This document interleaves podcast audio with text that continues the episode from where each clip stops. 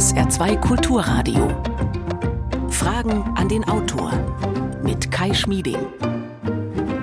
Schönen guten Morgen und frohe Ostern Ihnen allen. Ich weiß nicht, wie es Ihnen geht, aber mir reichten schon ein paar Takte der Filmmusik von John Williams, die wir ja auch oft hier auf SR2 Kulturradio spielen. Und dann bin ich sofort wieder sechs Jahre alt. Es ist das Jahr 1982 oder 83. E.T., der Außerirdische. Mein großer Bruder hat mich mitgenommen ins Kino, obwohl der Film erst ab acht war. Ich weiß noch heute, wie das damals gerochen hat in dem Saal und wie die sauren Stäbchen geschmeckt haben. Und es ist einfach eine tolle Kindheitserinnerung. Ein erster magischer Moment des Kinos für mich. Vielleicht kommen Ihnen auch gerade solche prägenden Erinnerungen. Über solche magischen Momente und über die Kraft des Kinos und des Films, auch in den heutigen Zeiten des allgegenwärtigen Streamings und der Pandemie, schreibt unser heutiger Gast in seinem aktuellen Buch Titel Immer auf dem Teppich bleiben von magischen Momenten und der Zukunft des Kinos. Ich freue mich, dass Dieter Koslik uns zugeschaltet ist, langjähriger und inzwischen ehemaliger Leiter der Berlinale, ein großer Freund und Förderer des Films, der mit seiner Berlinale die internationale Filmkultur mitgebracht geprägt hat. Guten Morgen, Herr Koslik, auch Ihnen frohe Ostern. Ja, guten Morgen und ich äh, wünsche natürlich auch frohe Ostern. Ich habe schon Eier gefärbt. Das Buch, über das wir heute sprechen, ist äh, zum einen eine Reflexion über die Zukunft der Kinos und des Films und handelt etwa von Ideen, wie denn zum Beispiel Filmproduktion künftig nachhaltiger zu gestalten sei.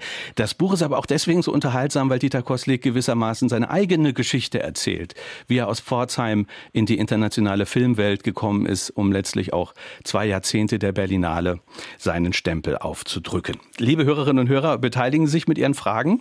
Telefon und WhatsApp 0681 65 100 oder E-Mail-Fragen an den Autor mit Bindestrichen dazwischen at sr.de. Drei von Ihnen können dann das Buch gewissermaßen als schöne verspätete Ostergabe gewinnen. Wir senden das dann zu. Ja, Herr Koslik, äh, gibt es bei Ihnen auch so einen, so einen besonderen Moment, von dem Sie sagen, das ist mein erster magischer Kinomoment? Also mein erster magischer Kinomoment war in meinem kleinen Dorf. Äh, das äh, liegt äh, ein paar Kilometer weg von Pforzheim. Und dort bin ich überhaupt zum ersten Mal in meinem Leben in ein Kino gegangen. Das waren die Bahnhofslichtspiele, kurz Bali. Und das war der klassische Saal. Und da, ich rede jetzt gar nicht über den Film, sondern überhaupt, dass man da reinging, dass man eine Karte gelöst hat an diesem kleinen Schalter und dann in diesen Saal kam und man wusste irgendwie, jetzt geht gleich irgendetwas los, aber man wusste ja nicht was. Hm. Also das war ein magischer Moment ohne Film, aber im Kino. Sie schreiben im Buch, der Freund Ihrer Mutter hat Ihnen damals Geld gegeben, damit er mal Ruhe hatte vor Ihnen. Äh, und das Geld haben Sie dann dahin getragen zum Kino, in dieses 50er-Jahre-Kino. Also dieser vermeintlich profane Ort, der war sofort mit Bedeutung aufgeladen.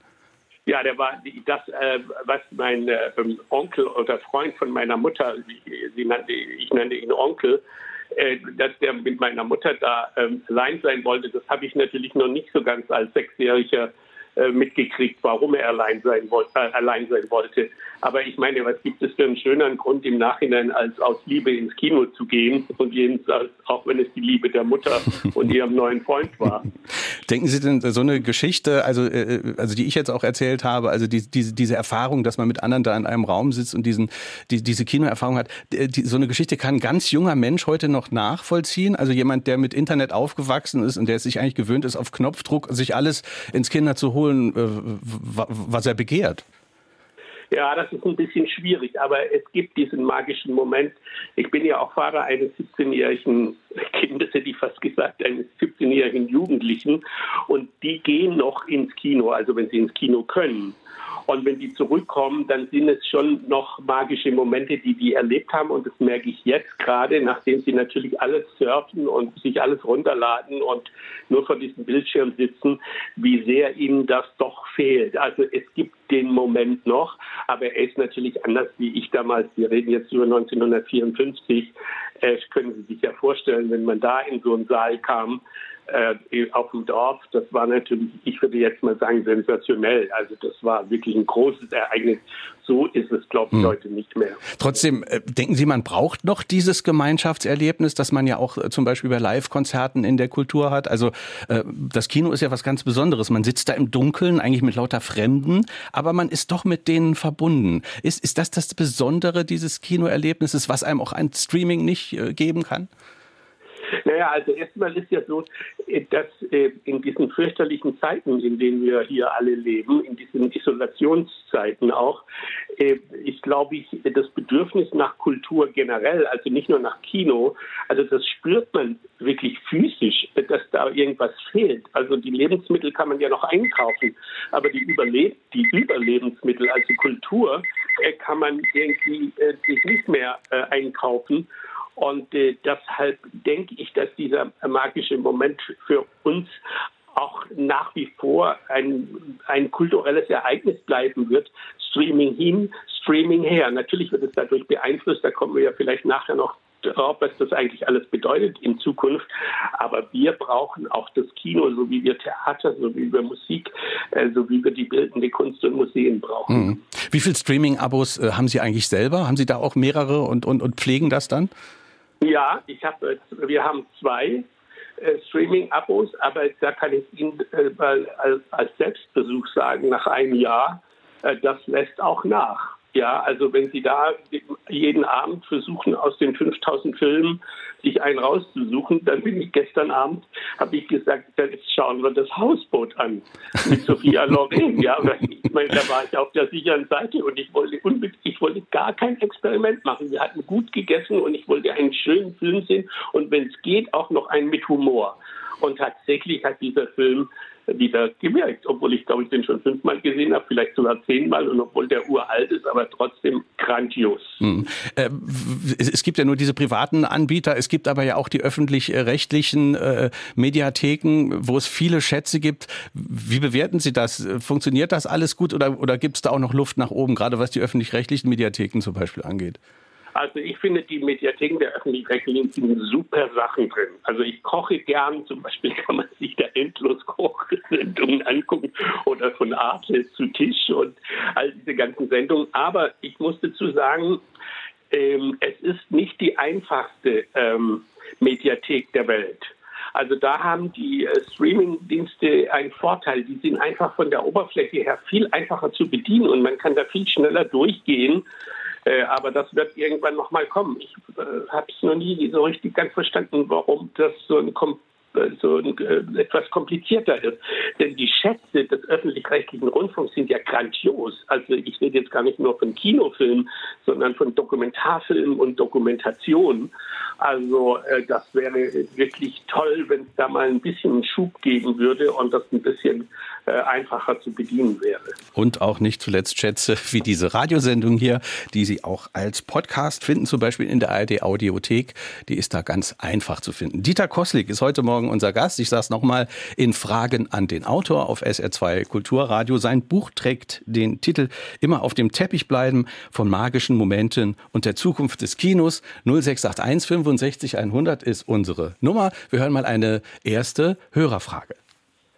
Mhm wie schafft sich die Filmbranche neue Zukunft und welche Zukunft hat eigentlich der Dokumentarfilm? Herr Koslik, der Dokumentarfilm und die Zukunft der Filmbranche insgesamt. Ja, ich habe ja schon gesagt, äh, gerade eben der Dokumentarfilm, den man auch äh, in der Mediathek der öffentlich-rechtlichen natürlich zuhauf finden kann, der hat einen richtigen Boom gehabt und zwar schon vor den Streamings. Wenn ich sage vor den Streamings, dann meine ich immer 2018, 2019. Äh, das war mein letztes Jahr bei der Berlinale und da gab es noch richtig Remi-Demi auf dem roten Teppich, weil wir einen Film gezeigt haben im Wettbewerb von Netflix. Also das ist so meine Zeitenwende. Und davor gab es schon lange Zeit bevor gab es eine Renaissance des Dokumentarfilms. Die Leute wollten Dokumentarfilme sehen, auch auf der Berlinale. Also um den habe ich am wenigsten Angst im Dokumentarfilm, weil da können die, äh, die Netflixer nicht so schnell was äh, äh, äh, dagegen machen, was heißt dagegen machen, aber bis die so ein Archiv haben, wie das die öffentlich-rechtlichen haben, ähm, das dauert lange. Also das hat der Dokumentarfilm hat eine große Zukunft, um es kurz zu machen. Und über die Zukunft des Films werden wir ja äh, noch ein bisschen heute Zeit haben zu reden. Aber ich denke, es wird eine große Zukunft des Films geben, nur und, und, und des Kinos damit natürlich. Nur es wird alles ganz anders sein. Und es wird nicht mehr so sein, dass man die Filme zuerst oder die meisten Filme, vor allen Dingen die amerikanischen, erst im Kino sehen kann. Es wird eine Gleichzeitigkeit sein, äh, dass man sie zu Hause sehen kann und im Kino. Und dann ist es jedem Einzelnen überlassen, äh, ob er dieses grandiose Erlebnis mit den anderen, einen Film auf einer großen Leinwand zu sehen, äh, ob er das wahrnehmen möchte. Hm. Also Zukunft sieht rosig aus, mhm. auch auf dem Bild, auch auf der Leinwand. Ja, es, es, wird, es wird alles anders sein oder es bleibt alles anders, hat, glaube ich, Herbert Grönemeyer einmal äh, äh, gesungen. Ja. Als, Beispiel, als Beispiel dafür bringen Sie in, in dem Buch, das, das war mir gar nicht so präsent, äh, den Film Trolls oder Trolls, ja. den habe ich gar nicht gesehen. Sie schreiben im Buch, äh, der hat im letzten Jahr quasi das Film- und Kinosystem gesprengt. Erklären Sie uns das, inwiefern? Ja, genau das, äh, was ich gerade äh, gesagt habe da äh, die Pandemie war schon. Man hat sich überlegt, was machen wir jetzt mit den Trolls? Also das war ja der zweite Trolls-Film. Ich glaube Trolls Around the World heißt der Film. Und die, die kamen dann plötzlich zuerst ins Wohnzimmer, weil ja die Kinos geschlossen waren. Und die Studios haben natürlich zugeguckt und haben gesagt, ja, funktioniert das denn überhaupt? Ja, gucken sich das die Leute zu Hause an, weil ich meine, da musste man ja Geld bezahlen, 20 Euro oder sowas, ich glaube sogar noch mehr. Und es hat funktioniert. Und äh, das wurde natürlich dann genommen als Argument, warum machen wir das denn nicht immer? Weil ins Kino können wir ja dann auch noch anschließen. Und das war quasi der Eisbrecher, an dem man das ausprobiert hat. Und jetzt, zwei Jahre später, also ja, äh, fast zwei Jahre später, ähm, kann man sehen, aha, das ist die neue Politik, so wird es sein. Es wird noch Filme geben, die man zuerst im Kino sehen kann. Aber das neue System ist die Gleichzeitigkeit, wenn nicht bei einigen Filmen sogar dass man die zuerst zu Hause gucken kann und dann erst äh, im Kino. Aber damit geht die Welt nicht unter, wenn ich das äh, sagen darf. Und ich, ich äh, weiß nicht, was Herbert Grönemeyer, ich erinnere mich an diesen Satz, aber das ist ein ganz berühmter Satz aus dem Leoparden. Äh, äh, der heißt, es muss sich vieles, vieles ändern, damit es so bleibt, wie es ist. Mhm. Und äh, das ist auch beim Kino so. Mhm. Ja, Sie schreiben im Buch, dass das Kino ist in einer äh, Krise, aber äh, man kann das Ganze auch als, als Anstoß zur Evolution eben, eben begreifen, ja, ja als, als ja, Chance auch begreifen. Die, die Krisen des Kinos waren ja öfters. Also wenn ich daran erinnern darf, äh, gleich zu Beginn, als der Tonfilm aufkam, hat sogar Charlie Chaplin gesagt, diese Shepper diese Shepard-Filme, äh, die, die, die, die, will ja kein Mensch sehen. wer will denn den Ton haben? Ja, wer will denn diesen Ton haben? So ein Blödsinn. Ja, und die haben sich, das Kino hat sich unglaublich schwer getan, die Ablösung vom Stummfilm zum, aber der, der übrigens, der Stummfilm ist ja auch nicht äh, versunken, gibt es heute auch noch mit Klavierbegleitung. Dann gab es eine andere Krise, das Fernsehen kam hoch. Die großen Schinken, die großen Hollywood-Schinken wollte keiner mehr sehen. Dann kam das neue Kino, sowohl das neue amerikanische Kino, Stichwort Easy Rider, sage ich jetzt mal so, und auch das neue deutsche Kino. Also wieder eine Krise durch das Fernsehen verursacht. Das Kino verlor Zuschauer. Dann gab es die großen Schachtelkinos, die großen Kinos wurden in Schachtelkinos zerlegt. Dann gab es eine Krise des Kinos. Also alles hat das Kino aber überlebt und ist noch da. Und äh, deshalb bin ich sehr zuversichtlich, dass Sie, äh, wie Sie schon sagen, das ist ein in Anführungszeichen evolutionärer, also Entwicklungs Schritt ist, äh, den man jetzt hm. äh, machen muss. Und es gibt ja auch schon Antworten. Auch die Kinos, die Arthouse-Kinos streamen jetzt ja selbst schon. Also das ist, hat es ja vorher nie gegeben. Noch vor drei Jahren war das unvorstellbar gewesen. 0681 65 100 ist unsere Nummer. Ihre Fragen an Dieter Koslik. Hören wir jetzt eine nächste. Können immer mehr Krimis und Horrorfilme im Fernsehen und einer vulgären Ausdrucksweise durch diese Art von Kunst auch eine Gesellschaft verändern? Ja, da steckt oh, ja. ein bisschen Kritik in der Frage drin, ja. Ja, nein, ich habe das genau verstanden, was äh, der äh, Hörer da sagt. Und äh, ich bin ja Kommunikationswissenschaftler, deshalb muss ich da sehr, sehr vorsichtig sein. Es ist einfach umstritten, ob diese endlosen Morde, ob die denn wirken und was sie, was sie bewirken. Äh, aber äh, ich, äh, das ist eine Endlosdebatte. Aber ich kann nur sagen, also äh, ich, ich fände ähm, witzigere Filme auch witziger. Also um, um mich mal ein bisschen äh, rauszuhalten aus dieser Diskussion. Ähm, der hat schon recht, die, die Vulgärsprache, gut, das ist, da kann man nichts machen, das ist ein Zug der Zeit. Aber das, ähm, ja, äh, man wünscht es sich als ab und man wünscht es sich öfters auch eine andere Art von Film. Da hat hm. er völlig recht, da stimme ich ihm zu, auch wenn das so so irgendwie so kleinlich klingt jetzt, was ich sage, und so kulturpessimistisch klingt. Ich glaube nicht, dass dadurch alle Leute brutaler werden, aber es nimmt halt solche Formen an, dass das alles ganz normal ist. Und wenn alles ganz normal ist, dann gibt es eigentlich auch keine Hindernisse mehr, solche äh, Ausdrücke und hm. Ausdrucksweisen hm. zu gebrauchen. Ja, man muss ja eigentlich die Frage stellen, wann ist das halt ästhetisch motiviert, äh, ein, ein, ein gewisses Maß an Gewalt oder äh, eine, eine bestimmte Vulgarität äh, der, der Sprache? Ja, da haben Sie recht, Herr Schmieding, aber ich habe die Frage des äh, Hörers äh, so verstanden, dass es einfach zu viel ist äh, und das, oder dass es ihm zu viel vorkommt. Mhm. Und äh, das kann man ja nicht äh, von der Hand weisen. Das hat auch gar nichts damit zu tun, öffentlich-rechtlich oder nicht öffentlich-rechtlich, sondern wenn man so durchzappt, dann fällt einem das schon auf, ja, dass das äh, eine bestimmte Art von, ich sage jetzt mal, äh, ironisch moderner Sprache ist, die mhm. äh, benutzt wird. Die haben natürlich recht ästhetisch und von der Geschichte her muss das natürlich möglich sein. Ja. Wir hören eine nächste Hörerfrage. Ja, ich möchte den Autor fragen, wann wir, mal, wann wir noch einmal können ins Kino gehen. Man ist ins Kino gegangen als junges Mädchen, man durfte in den ersten Film, das war Bambi, man wurde empfangen. Es war ein ein, eine große Treppe. Es war alles mit, mit Velour und, und, und Messing. Und, und, und wenn der Film anfing, und dann, dann hat man so eine, eine Zauberwelt um sich rum. Und das vermisst man.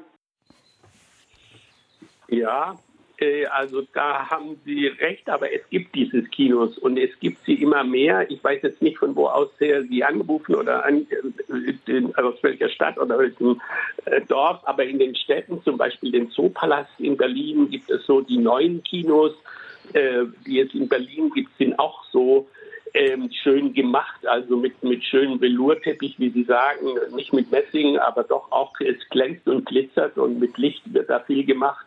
Also die gibt es und ich gebe Ihnen völlig recht es zu einem Kinobesuch, das ist auch für mich immer noch so in meinem Kopf drin äh, und in meinem, ja, in meinem Empfinden drin. Also auch für mich gehört dieses Ambiente, wie man sagt, also diese, diese Welt des Kinos und äh, die gehört einfach dazu. Mhm. Äh, das war ja auch der Niedergang der Schachtelkinos. Niemand wollte mehr in diese kleinen Kinos gehen, wo es düster war dumpf und auch schlecht gerochen hat mit dunkelbraunen Teppichen. das wollte doch kein Mensch haben. Da wurde auch noch das geraucht früher. Und es wurde ja auch noch geraucht und das ist alles weg.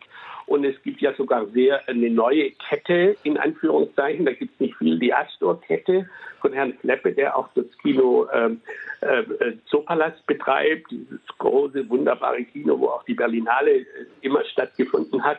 Äh, und dort kann man sogar äh, sich äh, vorher ein Glas Wein nehmen und eine Kleinigkeit essen. Man kriegt sogar den Mantel abgenommen und das Auto wird weggeparkt. Also es gibt schon äh, Dinge, die man vielleicht in Großstädten natürlich einfacher hat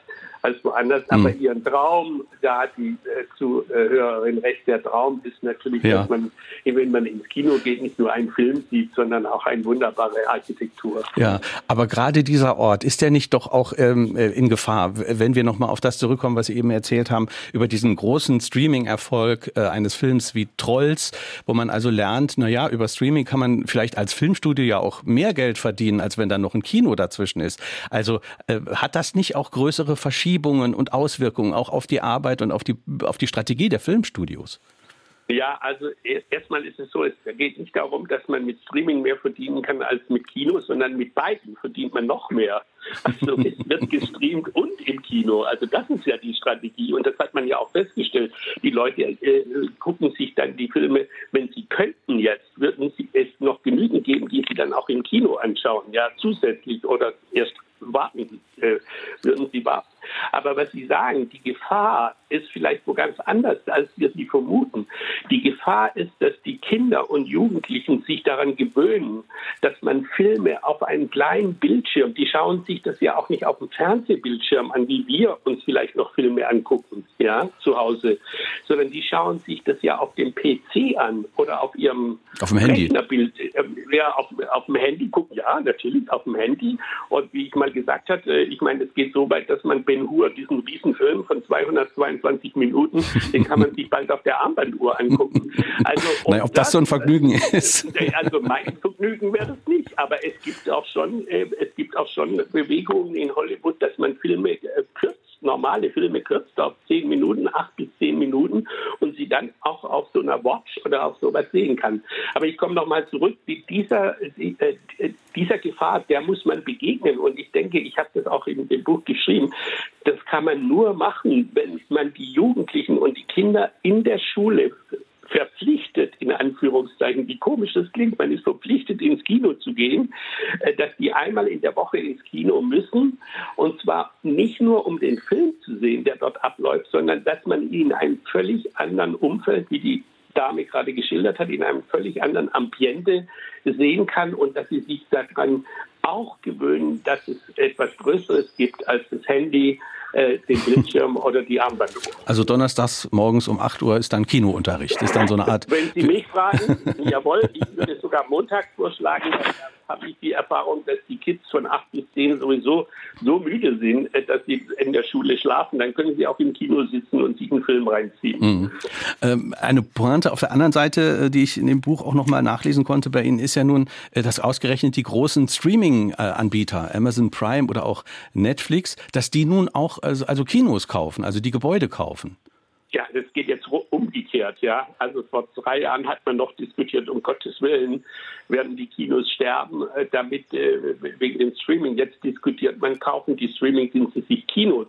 Das hängt damit zusammen, äh, dass sie A gesehen haben, dass man Kino erstmal, wenn man in Kinofilme investiert, also dass sie Geld äh, äh, bereitstellen und investieren in richtige Kinofilme mit den großen Stars in der Welt. Nicht nur Hollywood, sondern auch in Deutschland und in, in, in anderen Ländern.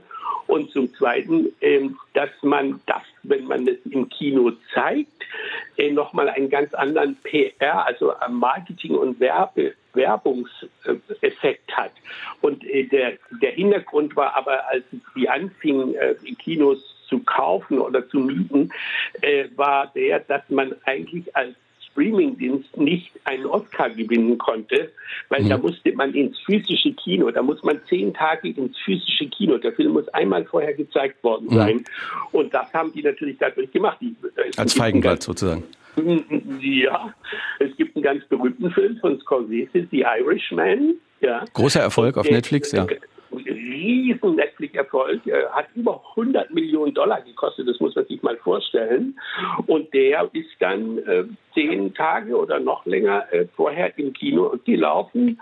Ähm, es, äh, und dann äh, ist, konnte er, hatte er die Möglichkeit zum Oscar nominiert werden. Übrigens hatte Herr Scorsese, der größte äh, Regisseur, denken wir alle der Welt, hat dann keinen Oscar bekommen für, dieses, für diesen riesigen Film. Und ich äh, würde mal sagen, abgestraft, ja. Also da Tatsächlich, also Sie vermuten, also für das Netflix-Engagement wurde dann da auch naja, gestraft. Also das, ich, ich, vermute das mal, ich weiß das natürlich nicht, aber so es sah so schon komisch aus. Mhm. Ja, so ein Film mit solchen Schauspielern, Robert De Niro und eine riesen Geschichte äh, und dann trappt er heim äh, ins Hotel und hatte keine Statuen in der hm. Hand. Also, also die, Stre die Streaming-Anbieter interessieren sich auch für Kinos. Im Buch schreiben sie dann auch ironisch, wenn Amazon dann scheitert mit dem Kinoengagement, dann werden die leeren Säle halt zu Logistiklagern. Ja, das ist gar nicht so, äh, so absurd gedacht. Äh, da, da, beziehe ich mich drauf auf eine Geschichte, die im letzten Jahr stattgefunden hat, äh, dass eine der größten Kinoketten schwer verschuldet war in, in Amerika und die wollten äh, die Kinokette mit 11.000 Leinwänden verkaufen. Und dafür hatte sich Amazon interessiert, laut Medienberichten. Ja. Und äh, da ist es, wäre es natürlich so gewesen, wenn es gescheitert wäre, das sind ja ideale Lagerstätten, weil die sind alle mitten in der Stadt. Da kann das Amazon-Auto vorfahren und wups, äh, die Pakete kommen da rein. Also Gott sei Dank ist dieser Albtraum ausgeblieben. 0681 65 100 ist unsere Nummer. Sie hören Fragen an den Autor auf SR2 Kulturradio. Dieter Koslik ist unser Gast. Sein Buch trägt den Titel Immer auf dem Teppich bleiben von magischen Momenten und der Zukunft des Kinos. Wir hören eine nächste Hörerfrage.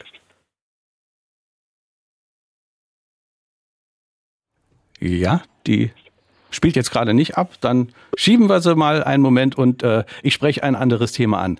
Ähm, Herr Kostik, Sie sagen, äh, Kino äh, soll sich neu erfinden, es braucht eine zusätzliche Legitimation und Sie betonen da stark, äh, dass Film nachhaltiger werden muss. Äh, das ist ein Thema, das viele Menschen wohl gar nicht so auf dem Schirm haben. Die Filmindustrie frisst ja gewaltige Ressourcen und erzeugt gewaltige Emissionen. Also äh, ja, also das ist, äh, das war das Interessanteste, als ich dieses Buch geschrieben habe, dass ich plötzlich auf diesen Punkt gekommen bin, aber eigentlich über die Streamingdienste, weil die so unfassbar viel Strom verbrauchen. Und gerade ist ja eine Meldung gekommen, die ich noch gar nicht glauben kann, äh, dass äh, Netflix behauptet, im Jahr 2022, also das ist ja quasi in einem Jahr, wollen die wirklich äh, klimaneutral sein. Ich kann mir das gar nicht vorstellen, wie sie das machen wollen, denn die verursachen, diese Streamingdienste verursachen mehr CO2, also schädliches äh, CO2-Gas äh, oder Ausstoß als die Flug äh, Zeug, also als, als, die Flug, als der Flugverkehr. Und darüber bin ich dann gekommen, dass es ja schon seit Jahren immer eine Diskussion gibt, aber so in Insider bei uns im, im inneren Zirkel, äh, wo es darum geht, ja, was macht denn eigentlich die Kinoindustrie? Und in Hollywood äh, sind die da schon viel weiter. Zum Beispiel so ein Weltregisseur wie Herr Cameron, der Titanic gemacht hat oder Avatar, der dreht schon seit Jahren klimaneutral. Und bei uns ist die Diskussion erst in Gang gekommen. Ich war zum ersten Mal bei der Berlinale 2013 wurde mir die Frage gestellt, ob die Kino, ob die Filmproduktion nachhaltiger sein muss. Und ich habe gesagt, ja klar. Und die öffentliche Förderung muss äh, daran gebunden sein, äh, dass, äh, dass viel das Klima geschont wird. Weil niemand hat natürlich so richtig äh, dran gedacht, dass diese Dieselmaschinen, die Lichtmaschinen, alles, was es gibt, um Filme herzustellen, vor allen Dingen Reisen, das ist schon fast die Hälfte, äh, diese ganze Herumfliegerei, ähm, äh, dass das eine riesen äh, Umweltverschmutzung mhm. ist. Und, ja. Und bei der Filmförderung ist es ja, ist es ja so, wie die strukturiert ist. Äh, die, also sagen wir mal, die, die, die fördert ja das, äh, äh, auch das Reisen. Also die Geförderten, die müssen teilweise durch die Lande tingeln und dramaturgisch teils vollkommen unmotiviert in vielen unterschiedlichen Regionen drehen, weil es von dort Geld gibt. So ist das im Moment strukturiert.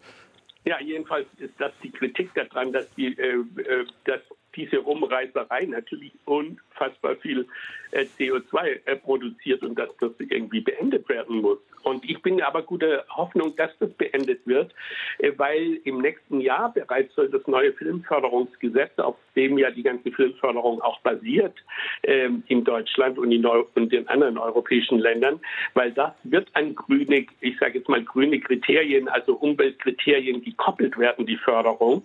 Und dann sieht die Welt ganz anders aus. Aber Sie haben recht das Thema ist noch nicht angekommen, weil die meisten Leute denken, weil wir schöne Sachen machen, äh, ist es auch für die Umwelt gut. Nee, mhm. ist leider nicht. Aber beschreiben Sie doch nochmal das Fördersystem, also welche Blüten das treibt. Also warum das dann so ist, dass man dann in manchen Filmen dann, was weiß ich, eine brandenburgische Gegend dann unbedingt sehen muss und so weiter. Da, da, da, da gibt es ja auch bestimmte, ja, absurde Blüten, die das dann treibt. Ja, klar, gibt es absurde Blüten. Da fragen Sie natürlich den Richtigen, denn ich war 20 Jahre bei der Filmförderung. Eben. Und, äh, und ich habe natürlich dieses System auch mit äh, nicht nur geprägt, sondern auch mitgemacht. Ja, äh, das geht einfach darum, äh, dass in den verschiedenen Bundesländern diese Filmförderungen existieren und wenn man man bekommt eigentlich nur das Geld, wenn man dann dort dreht.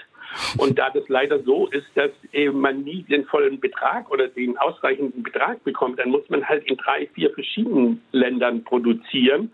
Und wenn das jetzt äh, darum ginge, wie Sie vorhin äh, der Hörer gesagt hat, wenn es also dramaturgisch wichtig wäre oder wenn man, wenn es wichtig wäre, dass man also München in München dreht und nicht München äh, in, in Berlin dreht, dann kann man natürlich nach München fahren. Aber, aber wenn man jetzt sagt, also wir drehen jetzt München in Berlin, weil wir von Berlin Geld bekommen, dann sehen Sie die Absurdität. Und das verursacht natürlich am Ende des Tages wieder äh, diese ganze Umweltverschmutzung. Äh, das nennt man Fördertourismus in dem Insider und da redet man nicht sehr gerne drüber. Aber auch das wird äh, in Zukunft anders werden, da bin ich hm. sehr davon überzeugt. Nochmal konkret nachgefragt, dieses Filmförderungsgesetz, wenn das jetzt von den Produzenten eine Klimabilanz fordert, was heißt ja. das denn dann ganz konkret? Ja, es gibt also, es gibt das ja alles schon. Man weiß ja genau, was, was, wie viel CO2 verursacht. Man muss immer wieder dieses CO2 sagen, weil da gibt es keinen anderen richtigen Ausdruck dafür. Also klimaschädliche äh, äh, äh, Dinge und Effekte.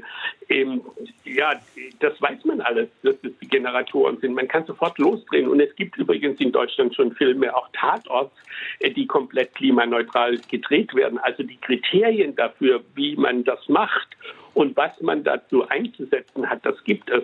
Zum Beispiel, dass man nicht innerhalb von Deutschland ständig mit der ganzen Crew äh, mit dem Flugzeug fliegt. Das wird sowieso in Zukunft anders sein. Also diese innerdeutschen Flüge, die sind ja komplett absurd, ja, was da passiert. Äh, dass man ähm, wie gesagt, ein ganz anderes Stromaggregate nimmt. Äh, äh, also da gibt es eine Liste und von der Filmförderungsanstalt gibt es übrigens ein 150-seitiges Buch, in dem schon bereits alles drinsteht, was man zu machen hat, um zum Beispiel die Kinos auch klimaneutral mhm. zu machen. Also es geht nicht nur darum den Film, sondern auch die Kinos. Und da habe ich ja eins meiner Haupt äh, äh, Kritikpunkte ist ja die, diese schrecklichen Süßwaren, die dort den Kindern angeboten werden und verkauft werden. Das weiß jede, alle Eltern wissen, dass sie mit den Kindern da hingehen, die drücken die Augen zu und sagen, dieses Zuckerwasser für 6 Euro, das ist doch verrückt. Und dann wird noch 90 Minuten geschlürft, ja, obwohl da nichts mehr drin ist bei den Eiswürfeln. Also das ist äh, nicht nur politisch unkorrekt, sondern da muss man auch, es gibt zu allem eine Alternative. Mhm. Ich fasse es mal so zusammen. Zu allem gibt es eine Alternative. Man kennt die Alternativen, man muss sie nur tun. Also das ist äh, auch beim Film so, das ja. muss man mal sagen. Die Zukunft des Kinos besprechen wir heute Morgen mit Dieter Kostlik. 0681 65 100 ist unsere Nummer. Hier ist eine nächste Frage. Ja, ich möchte den Autor fragen, wie ein Film überhaupt entsteht. Ich meine, als kleines Mädchen habe ich mal den Peter Pan gesehen. Es war in den 50ern. Da war das Kino noch poppenvoll. Die Menschen standen links und rechts im Gang und das war ein unvergessliches Erlebnis. Und wenn ich heute so ins Kino gehe, da waren manchmal nur so drei bis fünf Menschen drin, die sich den Film angeschaut haben. Aber es ist ja bestimmt eine jede Menge Arbeit hinter so einem Film. Und ich denke mir, kommt da jetzt nur einmal mit, mit einem mit dem Drehbuch mal einer her und dann äh, wird das äh, einfach so produziert oder nach geeigneten Schauspielern und nach Geld gesucht oder wie entsteht denn überhaupt so ein Film? Also die äh, Peter Pan-Geschichte, da kann ich mich auch noch dran erinnern, was Sie da sagen. Äh, das äh, waren natürlich auch damals ganz andere Erlebnisse, muss man sagen. Also die Welt war nicht so überreizt wie heute, wo man sich das einfach alles abrufen kann und wo es ja eigentlich nur noch äh, Unterhaltung gibt den ganzen Tag, wenn man wenn man das möchte. Ja, ähm, so ein Film entsteht, äh, das ist ein langwieriger Prozess übrigens und das ist natürlich auch ein schwieriger Prozess. Es muss jemand eine, eine Idee haben, es muss jemand eine Geschichte haben. Bei Peter Pan war es ja ein Buch und es muss ähm, äh, es muss jemand ein Drehbuch schreiben und äh, dann muss ein, gibt es einen Produzenten, das ist quasi der Unternehmer, der diesen Film herstellt, wie, wie ein, ein Fabrikunternehmer. Und dann gibt es einen Regisseur, das ist der künstlerische Direktor, der den Film dann macht. Und dann die beiden suchen dann die Schauspieler zusammen, die Kameraleute, die Tonleute, äh, die Lichteffekte, die Kleider und Kostüme. Sie sehen, das ist endlos, wenn Sie mal im Kino einfach sitzen bleiben heute und sich den Nachspann oder den Vorspann angucken. Das ist egal, wie lange, wie viele Menschen daran beteiligt mhm. sind an so einem Film. Das ist unglaublich. Und nicht nur Menschen, sondern fast die ganze Kunst, alle Kunstsparten sind beteiligt. Also Filmarchitektur ist ja eine ganz eigene Kunst. Äh, wir wissen das von James Bond äh, was da für Installationen gemacht worden sind. Also es ist ein hochkomplexer äh, Prozess, mhm. einen, einen Spielfilm jetzt herzustellen. Bei einem Dokumentarfilm geht es anders. Da ist eher äh, das Problem, dass man die richtigen Leute findet, die man für dieses äh, Thema äh, dann befragen kann. Ja, also es ist ein Riesenunternehmen und es frisst Ressourcen, wie Sie eben auch beschrieben haben. Wenn das aber so ist und, und wenn ich mir so angucke, was jeden Tag medial alles produziert wird, wie viele Filme allein in Deutschland ständig gedreht werden, müsste man dann nicht gerade unter dem Gesichtspunkt der Nachhaltigkeit sagen, vielleicht mal weniger machen, weniger gute Sachen fördern und nicht so unendlich viel produzieren, dass am Ende vielleicht eh keiner anguckt? Na, da treffen Sie natürlich jetzt den Falschen, Herr Schmieding, und Sie fragen auch den Falschen. Da, da fragen Sie jetzt einen Täter, ja. Also, äh, erstens mal ist es so mit dem Fördern, so einfach ist es nicht. Also das, man, man weiß es nicht. Ja, man, ich meine, man liest Tausende von Drehbüchern. Manchmal hat man Glück. Ich habe damals das Drehbuch von Knocking on Heaven's Door äh, gelesen und fand es nicht besonders witzig. Und wenn meine Kollegin das nicht so euphorisch äh, äh, äh gefunden hätte, dann wäre das vielleicht eine der größten äh, Erfolge der deutschen Filmgeschichte in den letzten 20 Jahren mit äh, Till Schweiger und die Karriere von Till Schweiger wäre das gar nicht wäre das gar nicht gedreht worden. Riesenkommerzieller Erfolg, ne? Ja. Ein riesenkommerzieller Erfolg, über 40 Millionen Euro eingespielt. Also es war eine gigantische Geschichte. Aber das weiß man nicht. Da sitzt man nicht drin. Viele, viele Sachen werden gefördert, äh, wo es halt nicht so ist. Aber das, das kann man nicht ableiten. Das weiß man einfach nicht. Das ist auch übrigens in Hollywood nicht anders. Auch da ist nur jeder zehnte Film oder so äh, ein Riesenerfolg, wenn überhaupt. Und ähm, dieses Fördersystem kann man ändern, aber grundsätzlich Entscheidungen darüber, was kommerziell oder künstlerisch erfolgreich wird in Kinos, das ist sehr schwierig zu sagen. Das muss man, äh, ich glaube, da gibt es auch gar keine Alternative dazu. Ich nenne Ihnen mal ein anderes Beispiel, ein Gegenbeispiel. Ich meine, ich finde auch, dass Lidl viel weniger äh, produzieren soll als 65 Käsesorten, die im Regal liegen, die sowieso alle gleich schmecken. Ja, also ich weiß nicht, ob sie gleich schmecken, weil ich sie äh, ja nicht dort kaufe. Aber die, warum gibt es so viele Dinge, weil die sozusagen die Leute, ja, es gibt so viele unterschiedliche ähm, Bedürfnisse und das möchten die Leute. Also so ist es natürlich auch beim Film, um eine möglichst große Breite herzustellen von Themen, muss man doch ziemlich fördern. Ich hm. kenne die Kritik, die ist auch zum Teil berechtigt, aber ich glaube, sie lässt sich nicht abschaffen. Es lässt sich nicht abschaffen, so zu verfahren, meine ich. Einige Mails haben uns erreicht unter Fragen an den Autor mit Bindestrichen dazwischen sr.de. Evelyn Nell aus Saarbrücken äh, fragt, ähm, Herr Koslik, Sie sagen, dass der Film geeignet ist, die Welt wesentlich zu verändern. Welches war Ihrer Meinung nach denn der Film, der besonders nachhaltig auf die äh, Gesellschaft gewirkt hat? Welche Thematik betrifft das? Fällt Ihnen da was ein? Ja, also in den letzten 20 Jahren war es auf jeden Fall dieser Film von Al Gore, Global Warming hieß der, also die globale Erderwärmung.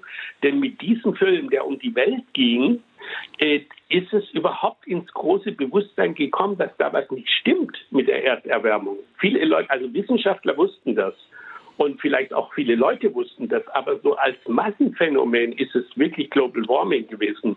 Und ich denke, das können Filme bewirken. Ein anderer Film, der mich zum Beispiel und viele in Berlin, die ihn gesehen haben bei der Berlinale, wirklich umgehauen hat, war ein Film, der hieß Food Inc., der ist gar nicht dann nachher in die deutschen Kinos gekommen. Äh, da ging es um die internationale Lebensmittelproduktion und Landwirtschaft, wie das zusammenhängt. Also diese Art von Film verändern schon das Bewusstsein, aber wenn ich jetzt einen nehmen müsste, den habe ich jetzt äh, auch genannt. Ich habe noch viele andere, die auch auf der Berlinale und auf anderen Festivals liefen, wo ich weiß, dass sie ganz konkret äh, nicht nur die Welt, sondern auch die Situation von Menschen mhm. verändert haben. Also Film als moralische Institution gewissermaßen, als ja, moralische als Anstalt? Moral, ja, das, das, darf man nicht benutzen, weil das ist, das ist ein fürchterliches Wort, moralische Anstalt. Aber dass ein Film politisch ist und äh, hinweist auf Dinge in der, in der Gesellschaft, also das habe ich auch immer für wichtig gehalten, als ich äh, Berlinale-Direktor war. Für mich war das schon wichtig, dass neben allem Spaß, den wir hatten mit Filmen und auf dem roten Teppich, dass wir auch Filme gesehen haben, die uns andere Welten zeigen und äh, andere Menschen zeigen, die anders leben, als wir leben. Hm. Diese Doku über, über Fleischkonsum oder über Ernährung, die Sie ja. gerade äh, erwähnt ja. haben, danach soll ja der Koch Tim Rauer gesagt haben, mein Gott, äh, man kann eigentlich nicht mehr Fleisch essen danach. Die Frage ist aber halt, wie nachhaltig das ist. Es sind ja inzwischen einige Jahre vergangen. Wir haben Tönnies erlebt und mutmaßlich, ja. Äh, also wie nachhaltig ist das? Also der, hat, der Film alleine hat es bestimmt nicht jetzt äh, die Welt so verändert, aber er hat sie so verändert, dass immer mehr Leute darüber nachdenken, dass dieser extensive Fleischkonsum einfach ein Irrsinn ist. Also nicht nur für den Menschen, der das isst, sondern auch für die Leute, die das produzieren. Sie haben Herrn Tönnies erwähnt äh, mit seinem System. Also das will man nicht. Und das Anwachsen, gerade bei jungen Leuten, äh, die vegetarisch essen und, und vegan, das hängt natürlich auch damit damit zusammen, dass diese Kritik endlich langsam fruchtet. Aber übrigens ist es ein ganz alter Hut. Ich lese gerade über italienisches Essen und über die italienische Küche. Äh, die katholische Kirche hat schon von Anfang an äh, die Hälfte der Tage im Jahr, also 150 Tage, hat sie gesagt, dass man kein Fleisch essen darf. Also das Fleischverbot äh, des Vatikans fiel erst 1960. Und übrigens, äh, früher war das natürlich so, äh, dass das auch viel Geld gekostet hat. Also die armen Leute konnten sich äh, nicht Fleisch leisten. Mhm. Heute kann, können sich alle Leute Fleisch leisten, weil 100 Gramm äh, Schweinenacken billiger ist als 100 Gramm Schuhcreme. Das ist doch pervers. Mhm. Und dagegen muss man natürlich vorgehen. Und da ist es wieder das System, was die falschen Anreize setzt, äh, vermutlich auf ja. allen Seiten. Ähm, wir haben einige WhatsApps bekommen von den Hörern. Äh, WhatsApp auch 0681 65 100. Äh, Martin Kuhnen aus Obertal, Gütesweiler. Sehr geehrter Herr Koslik, schreibt er, plaudern Sie doch mal bitte aus dem Nähkästchen. Was war Ihre denkwürdigste Begegnung mit einem Filmstar? Verraten Sie es uns, will unser Hörer Martin Kuhnen äh, wissen. Oh ja, ach Mensch, da müssten wir jetzt noch ein bisschen mehr Zeit haben, um die. Ich habe natürlich viele gehabt, aber ich greife mal die rein, wo die wirklich sehr schön ist, die ich auch beschreibe im Buch mit Meryl Streep. Das war ja damals eine Sensation, dass sie das überhaupt gemacht hat, zu uns in die Jury zu kommen. Es ist ein der veritable Weltstars mit allen Preisen, die es gibt und vor allen Dingen eine ganz charmante Frau. Ich kannte sie schon vorher und wir ehrten sie mit einer goldenen Kamera für ihr Lebenswerk. Sie stand auf der Bühne äh, und ich wollte ihr ähm, quasi den goldenen Bären geben äh, und äh, raste von meinem Platz in der Reihe 20 nach vorne, bin ich gelaufen im Kino im, im Berlinale Palast und im letzten Moment habe ich gemerkt, äh, dass ich ähm, äh, gar keine Blumen hatte. Eigentlich ist da immer ein Blumenmädchen, was auch noch Blumen gibt, aber es gab keine Blumen, ja. Und in der ersten Reihe saß eine arme Frau, die, die Frau war nicht arm, aber saß eine Frau, ein großer Fan von Meryl Streep und hatte ein Bouquet weißer Blumen in der Hand und schwupp habe ich ihn mir aus der Hand gerissen, bin auf die Bühne gerassen, habe es ihr gegeben und habe überhaupt nicht mitgekriegt, äh, dass äh, da äh, noch das Zelluloid drum war. Nun äh, hatte Meryl Streep dann, als sie sich verabschiedet hat, noch eine kleine Rede gehalten und hat gesagt, übrigens, es war wirklich super in Berlin und wie locker das ist und so. Und äh, du, Dieter, äh, warst der erste Mann in meinem Leben, der mir Blumen von der Tankstelle geschenkt hat. weil das hat sie so empfunden, weil das Zelluloid drum war. Nun habe ich diese Geschichte auch geschrieben und die Frau hat sich gemeldet aus der ersten Reihe und hat gesagt, das stimmt gar nicht, die waren gar nicht von der Tankstelle, das waren ganz teure Blumen. Ja, ich habe mich entschuldigt und äh, es war jedenfalls eine gute Geschichte. The Flowers from the Gasoline Station. ja, dieses Stargeschäft, das sagt ja auch unheimlich viel über die über die Gesellschaft und über das Filmgeschäft äh, aus. Äh, Sie, Sie haben ja ständig um Stars werben müssen, auch wollen. Ähm, Sie haben in einem äh, anderen Interview gesagt, Sie sind sich dabei manchmal vorgekommen wie der Staubsaugervertreter bei Loriot. Es saugt und bläst der Heinzelmann. Also Sie sind da auch ziemlich getingelt und haben Klinken geputzt. Ja, man kann es, äh, man kann sich gar nicht vorstellen, weil auf der einen Seite ist es ja so, dass die Studios ihre Filme unbedingt auf die Festivals bringen wollen, weil man natürlich dadurch eine riesige Werbung hat weltweit. Ja, also wenn man auf die großen Festivals jetzt guckt, wie Venedig, Berlin, äh, Cannes. Ähm, aber auf der anderen Seite ist es auch immer schwieriger geworden, weil äh, die Studios wollen das nicht mehr so und es kostet viel Geld für die, diese ganzen Stars einzufliegen. Es gibt andere Methoden, wie wir schon gesprochen haben, über Streaming und über andere Dinge, wie man seinen Film platziert. Und da wird es natürlich dann schwierig. Und äh, mir ist es ja auch einmal passiert, dass ich auf dem roten Teppich stand bei der Eröffnung einer Berlinale und alle drei Weltstars, nämlich Nicole Kidman, Jude Law und René Zellweger, sind nicht gekommen. Da sehen Sie aber, wenn ich das mal so salopp hier sagen darf, ganz schön alt aus. Ja, aber wirklich alt. Mhm.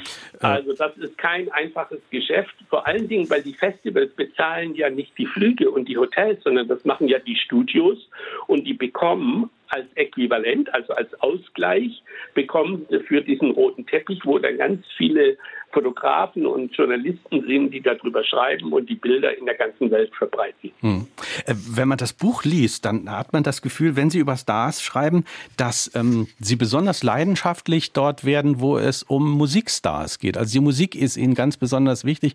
Also zum Beispiel, wenn ich an Ihre Begegnung mit den Rolling Stones denke, für die Sie, glaube ich, eine ganze Baustelle sogar angehalten haben, damit die ihre Ruhe haben.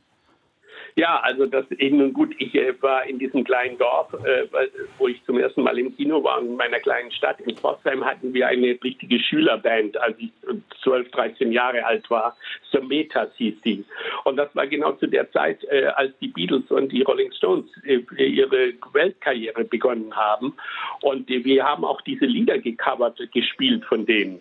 Und das war natürlich für mich ein unglaublicher Moment, äh, als, äh, als die Rolling Stones zur Eröffnung der Berlinale kommen wollen mit Martin Scorsese. Also das ist äh, besser geht's nicht oder weiter geht's nicht. Und das war für mich natürlich immer die Musiker, die ja auch sehr viele Patti Smith und äh, Madonna war ja da. Also das war natürlich, die haben ja natürlich alle was mit Film auch zu tun gehabt oder es gab Filme über sie oder wo sie mitspielen.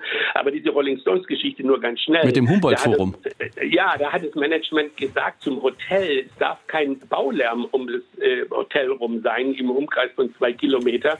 Und das hat der Hoteldirektor hat es irgendwie nicht richtig eingeschätzt, weil das Hotel war am Gendarmenmarkt und die größte Baustelle Europas war das Humboldt-Forum, also das heutige Schloss. Äh, und als dann das Management das gemerkt hat, haben die gesagt, die Stones kommen nicht. Und das war am Eröffnungstag. Und den Schock hatte ich ja schon mal. Und dann musste die Baustelle stillgelegt werden. Das haben die verständnisvoll auch gemacht. Es gab Sandwiches äh, aus dem vier Jahreszeiten bzw. Regent Hotel. Und von uns gab es auch noch Sponsorbier und Sponsorweine. Also ich glaube, so gut haben die noch nie gegessen auf einer Baustelle. Und dann wurde, wenn die im Hotel waren, äh, haben die die Arbeit niedergelegt. Aber die waren nicht so oft im Hotel. Und übrigens hat Keith Richard zu mir am Schluss gesagt, als ich ganz stolz gesagt habe, du, wir haben übrigens die größte Baustelle Europas für euch stillgelegt. Da habe ich gesagt, hättest du nicht machen müssen. Wir hören sowieso nicht mehr so gut nach 50 Jahren Rock'n'Roll. Also war das auch vergebene Diebesmüh. Ähm, vielleicht, ja. noch, vielleicht noch ein Beispiel, bevor wir jetzt hier so lauter Dönekes erzählen, aber sie sind auch ja. einfach schön und man, man, man liest sie einfach auch gerne in dem Buch nach. Schön fand ich auch die Geschichte ähm, von Oliver Stones Doku Kommandante, als sie beinahe, naja, was, was ist Ihnen da beinahe, ein, ein, Sie haben beinahe einen Weltkrieg vom Zaun gebrochen. Vielleicht erzählen Sie das mal. Naja, das hat dann der damalige Außenminister Fischer gesagt. Äh, die, die Sache, wir hatten diesen Kommandantefilm, das heißt, wir hatten einen über zweistündigen Film über Fidel Castro äh, als Dokumentarfilm, der, der lief und dann kam der kubanische Botschafter zu mir und sagte, ja, wie ist denn das hier? Und dann haben die sich umgeguckt und dann sage ich übrigens, äh, ist das nicht sehr komisch? Wir laden immer alle Hauptdarsteller ein. Warum ist eigentlich Fidel Castro nicht hier? Wir reden jetzt über das Jahr 2003. Der Einmarsch der Amerikaner im Irak stand bevor. Deutschland unter Schröder und mit Außenminister Fischer waren dagegen. Sie wollten nicht in die Allianz mit eintreten. Gott sei Dank, muss man sagen, im Nachhinein waren sie, äh, haben sie die richtige Entscheidung getroffen. Aber das Verhältnis war angespannt zwischen Amerika und Deutschland. Und ich hatte den Botschafter irgendwie überredet, auch mit dem, dass ich erzählt habe, meine Mutter findet den Fidel so super. Ähm, zwar nicht politisch, aber irgendwie als gestandenes Mannsbild. Ja, dass der irgendwann dem Fidel Castro am nächsten Tag geschrieben hat, ja, der Koslik will, will dich einladen. Und das hat der hat mir dann zurückgeschrieben, hat gesagt, er kommt. Und das habe ich im Kanzleramt hinterlegt. Und als ich äh, dann mal Fischer getroffen habe äh, während der Zeit, ähm, äh, als er mit einer Schauspielerin, äh, mit Anouk Aimé, sich getroffen hat während der Berlinale, sagte er mir so en passant, übrigens den Besuch habe ich abgesagt. Äh, wenn Sie nochmal einen dritten Weltkrieg auslösen wollen, dann können Sie das ja vorher mal im Kanzleramt ankündigen. Und da ist mir erstmal diese politische Dimension äh, klar geworden. Und am nächsten Tag hatte ich schon im Buch kann man das sogar sehen, das habe ich faksimiliert, also das ist da abgedruckt, habe ich einen zweiseitigen Brief von Fidel Castro bekommen. Also ich kann leider nicht kommen, äh, es geht jetzt nicht, es ist schwierig, er hat natürlich nicht wirklich gesagt, um was es geht, aber hat mich nach Havanna eingeladen und da war ich dann eine Woche, habe ihn zwar nicht getroffen, aber sein Bruder, äh, in der Lounge im Flughafen und dann haben wir dort noch ein paar Mojitos gebechert und äh, Havanas geraucht und dann bin ich beschwingt ins Flugzeug und zurückgeflogen. Aber den Fidel habe ich nie getroffen. Wir hören eine nächste Hörerfrage. Ich habe den Eindruck, dass in neueren Filmen immer mehr geraucht wird. Wird da kräftig Reklame fürs Rauchen gemacht? Nee, eigentlich ist das verboten. Also das, ist, das sind dann bestimmte Nee, das geht eigentlich nicht. Ähm, ist das man, tatsächlich man, verboten? Und wenn es also dramaturgisch. Ob es, wirklich, ob es, wirklich, verboten ist, weiß ich nicht. Aber es, es, es ist nicht mehr nicht mehr zu finden. Also ich habe, äh, aber der Hörer hat natürlich recht, wenn man ab und zu mal Filme guckt äh, und man weiß nicht mehr genau, wann die gedreht worden sind, da rauchen die wie die Irren. Ich habe letztens auch einen Film gesehen, wo ich gesagt habe, sag mal, das muss ein Film sein, der ist 20 Jahre alt. Die sind ja alle schon tot, diese Leute, wie die, die haben den ganzen Film durchgeraucht. Aber das sind nicht neuere Filme. Also ich, äh, ich habe nicht im Kopf, dass viel geraucht wird mehr in den deutschen Produktionen auf keinen Fall. Wir haben noch Zeit für eine Hörerfrage per E-Mail. Martin Rees schreibt ähm, 4 zu 0 Transformation. Er meint damit, glaube ich, die Digitalisierung. Sind die Online-Formate für Jury- und Backstage-Arbeit gut nutzbar?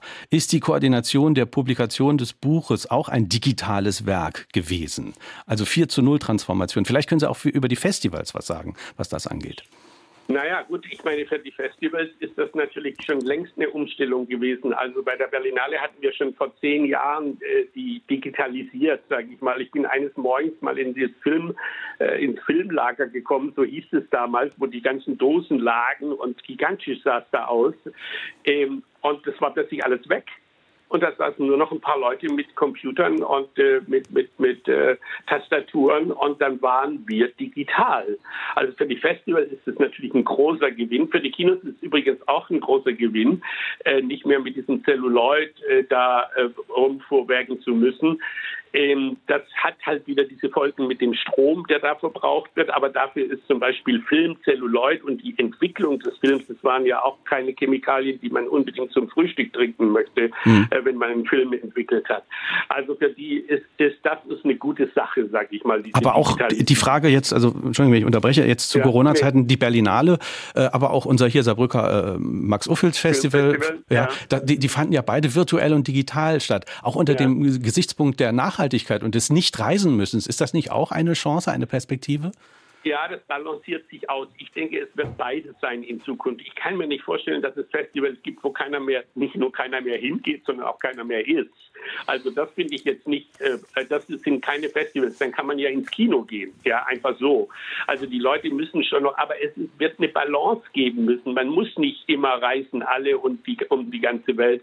Äh, zum anderen die, haben die digitalen Formate auch einen großen Vorteil, dass man sie auch weit weg, also das Münchner Dokumentarfilmfestival war eines der ersten, was online gegangen ist und das konnten natürlich viele Leute auch woanders sehen, nicht nur in München. Also das hat auch äh, Vorteile. Übrigens mein Buch, um das zu äh, äh, diese Frage noch kurz zu beantworten, für mich war es ein ganz schwieriger Prozess, denn bis zu meinem Ausscheiden von der Berlinale hatte ich keinen Computer.